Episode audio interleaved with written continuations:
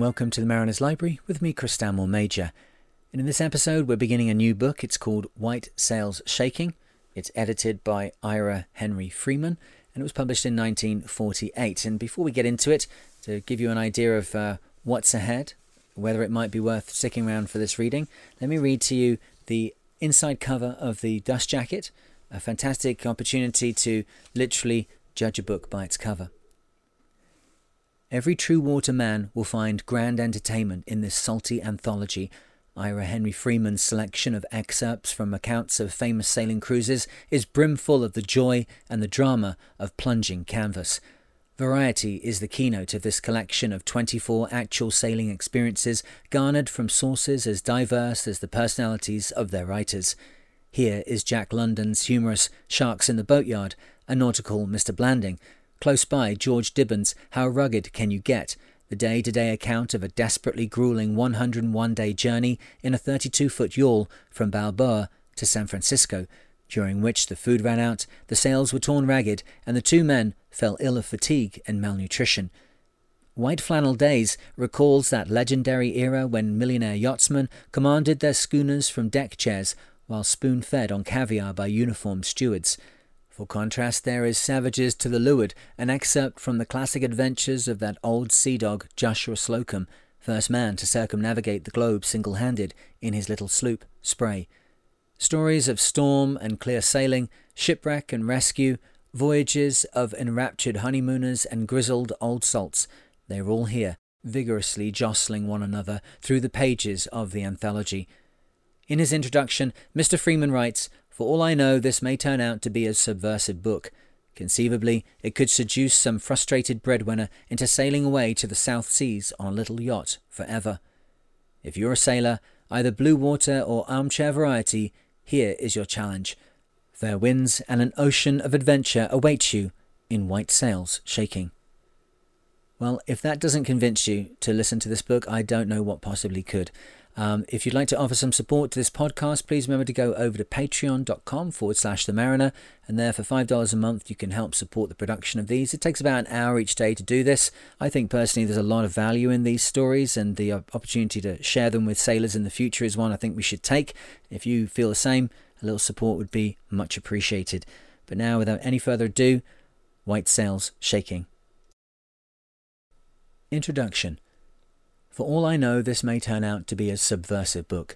Conceivably, it could seduce some frustrated breadwinner into leaving his wife and children and sailing away to the southern seas on a little yacht forever, like George Dibbern, whose odyssey you will find abridged herein.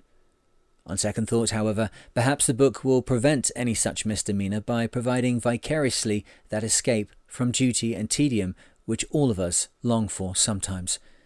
Escape that's the prize for which men endure the discomfort and danger that a long passage on a small boat inevitably entails. In compiling this anthology, I had to read a hundred volumes by yachtsmen who had chased the horizon, and in virtually every case, it seemed to me that it was the escape desire as much as the trade wind that drove the boat. For where else but to sea in his own tiny ship could an escapologist flee in these congested days? Civilization, such as it is, spreads rapidly over all lands. Formerly, one who would get away from it all had a wide choice of convenient mountain tops and tropical islands. Now, likely as not, a radio station broadcasts dits and dars from the peak in Darien, and an airfield stamps its geometry on Lotus Isle. No, only at sea, actually out on the featureless waste, are you really alone you and such shipmates as you can tolerate, alone in an unbroken circle of seven miles diameter for weeks, perhaps months at a time. Once you have sailed the shore with its coastwise traffic below the rim, your situation becomes a constant challenge. A mere one and a half inches of wood separates you from a watery grave miles deep. A rag and a stick are your only means of propulsion. A star and a magnetized needle must suffice to point the way. All the rest is up to you. Almost as entirely up to you, despite new fangled gimmickies like Loran and HO214, as it was to Leif Erikson, a pioneer blue water cruising man of 950 years ago. Now, Here is the next strongest lure about yacht cruising. The first is escape. The second is playing Viking. Try it some day. Just sail your sloop the 20 miles from the race to Block Island, and when you have raised the breakwater light at Great Salt Pond right on the nose, see if you do not, indeed, feel marvellously like Leif the Lucky. Doubtless, many more reasons can be fished out to explain why, for a hundred and fifty years, sane men have been scudding off soundings in those inadequate contrivances called yachts, when there is no necessity for it. But they are minor reasons. The principal compulsions are to run away from a world that is too much for us, and to pit oneself nakedly, as it were, against the elements. This project was to make an attractive collection of stories extracted from books of yacht cruising under sail, mostly long distance cruising. Since it was specified that all the stories be allegedly true, no yarning, however beguiling, none of the voluminous fiction of the sea could be included. Voyages of exploration, of training ships, of men of war, of clipper ships, of pirates, of passenger vessels were likewise ruled out. Also eliminated were the famous passages made by shipwrecked mariners in lifeboats, and more recently by downed aviators on rafts. The restriction to sailing craft is explained, if not justified, by pure prejudice on the editor's part. Undeniably, much useful work may be performed by motorboats, but when disguised as yachts, they are an abomination and shall be ostracized here. Every anthology is judged, of course, by the taste shown by the compiler in making his selection, but no human being will yield priority to another in matters of taste. An editor could never convince you that his judgment was better than yours. All he can do is construct a plausible apology for choosing as he did. I sought in the first place variety of experience. Useless to look here for an illustrative history of yachting or for any other particular sequence in the table of contents. Somewhere in the heap of prose, you will discover the frightful tales of Alain Gerbault and Douglas Graham, madmen who defied the ocean gods single handedly and were punished hellishly for their impiety. For contrast, there is an elegant account of millionaires commanding their schooners from deck chairs while spoon fed on caviar by uniformed stewards. In the report of the America's Historic Race in 1851, you will feel the intense preoccupation of everyone concerned. For utter nonchalance, I give you Wes Martyr, who loafed in mid Atlantic for a month without once knowing or caring where he was. Richard Maury's long, steady slide before the ceaseless southeast trades reads like a dream. Tompkins' slugfest westward round Cape Horn like a nightmare. All thrown together are gales and calms, wrecks, certainly, and rescues, illness, drowning, love and happiness, thrills and humour, ventures into the petrified Arctic, to molten Tahiti, clear around the world, voyages by enraptured honeymooners, as well as by lonely old salts, and a lot more besides. Beyond variety, my principal consideration was readability. Measured against that stick, a few renowned yachtsmen, unfortunately, disqualified themselves.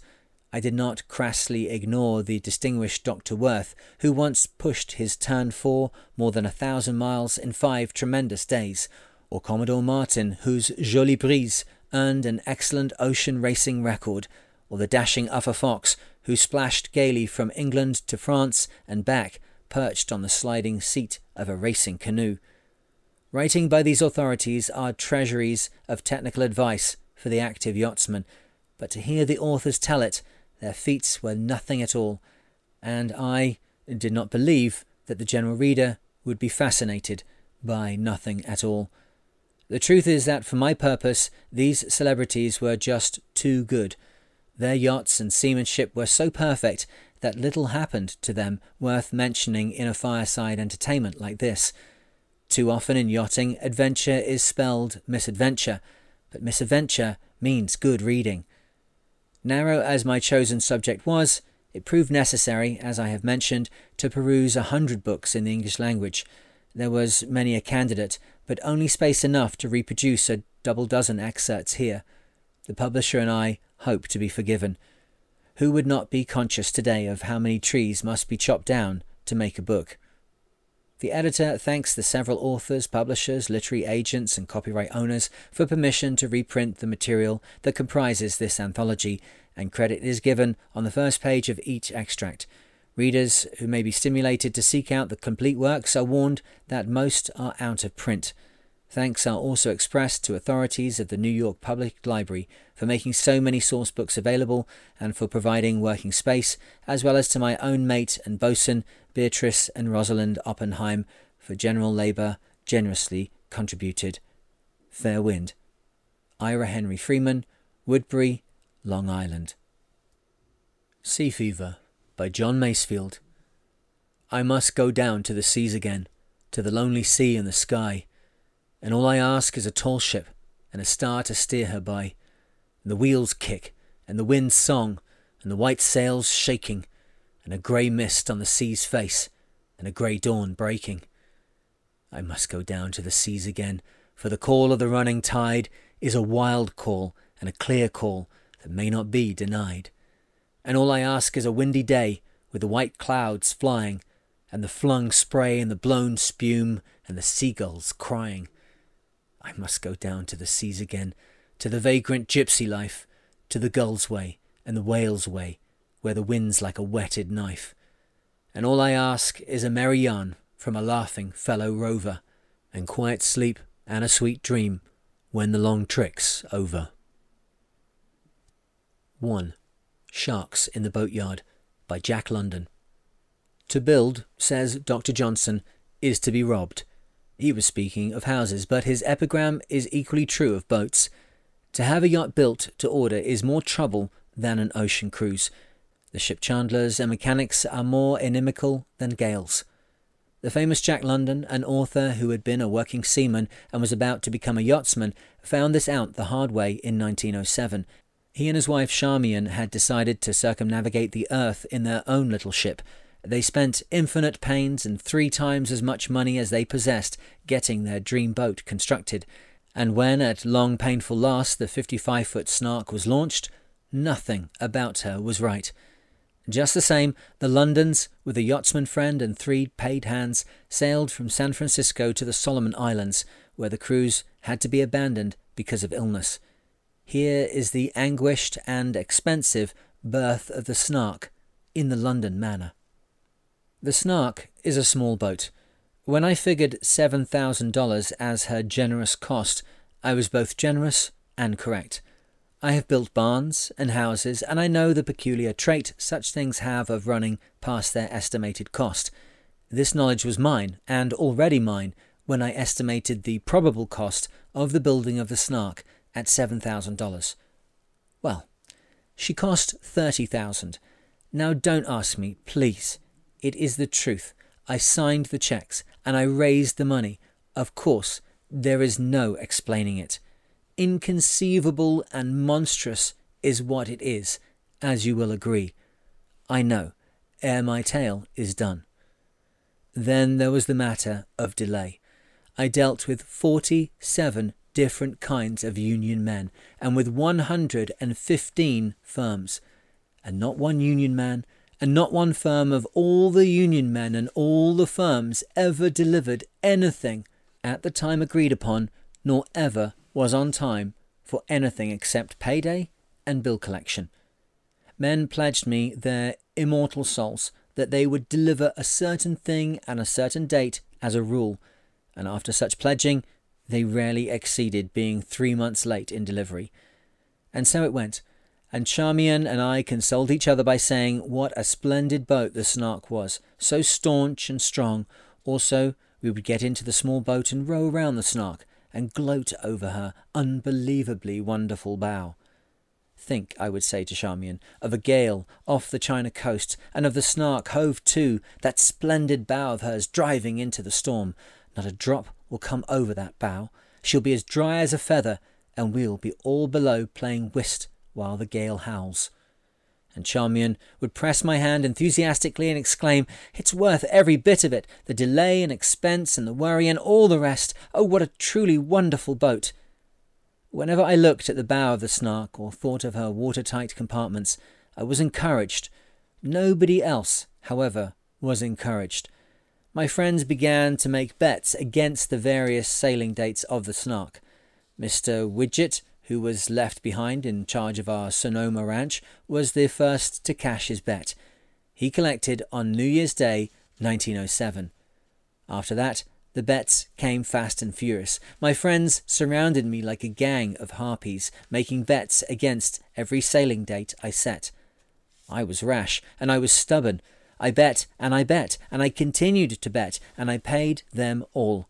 Why, the womenkind of my friends grew so brave that those among them who had never bet before began to bet with me, and I paid them too.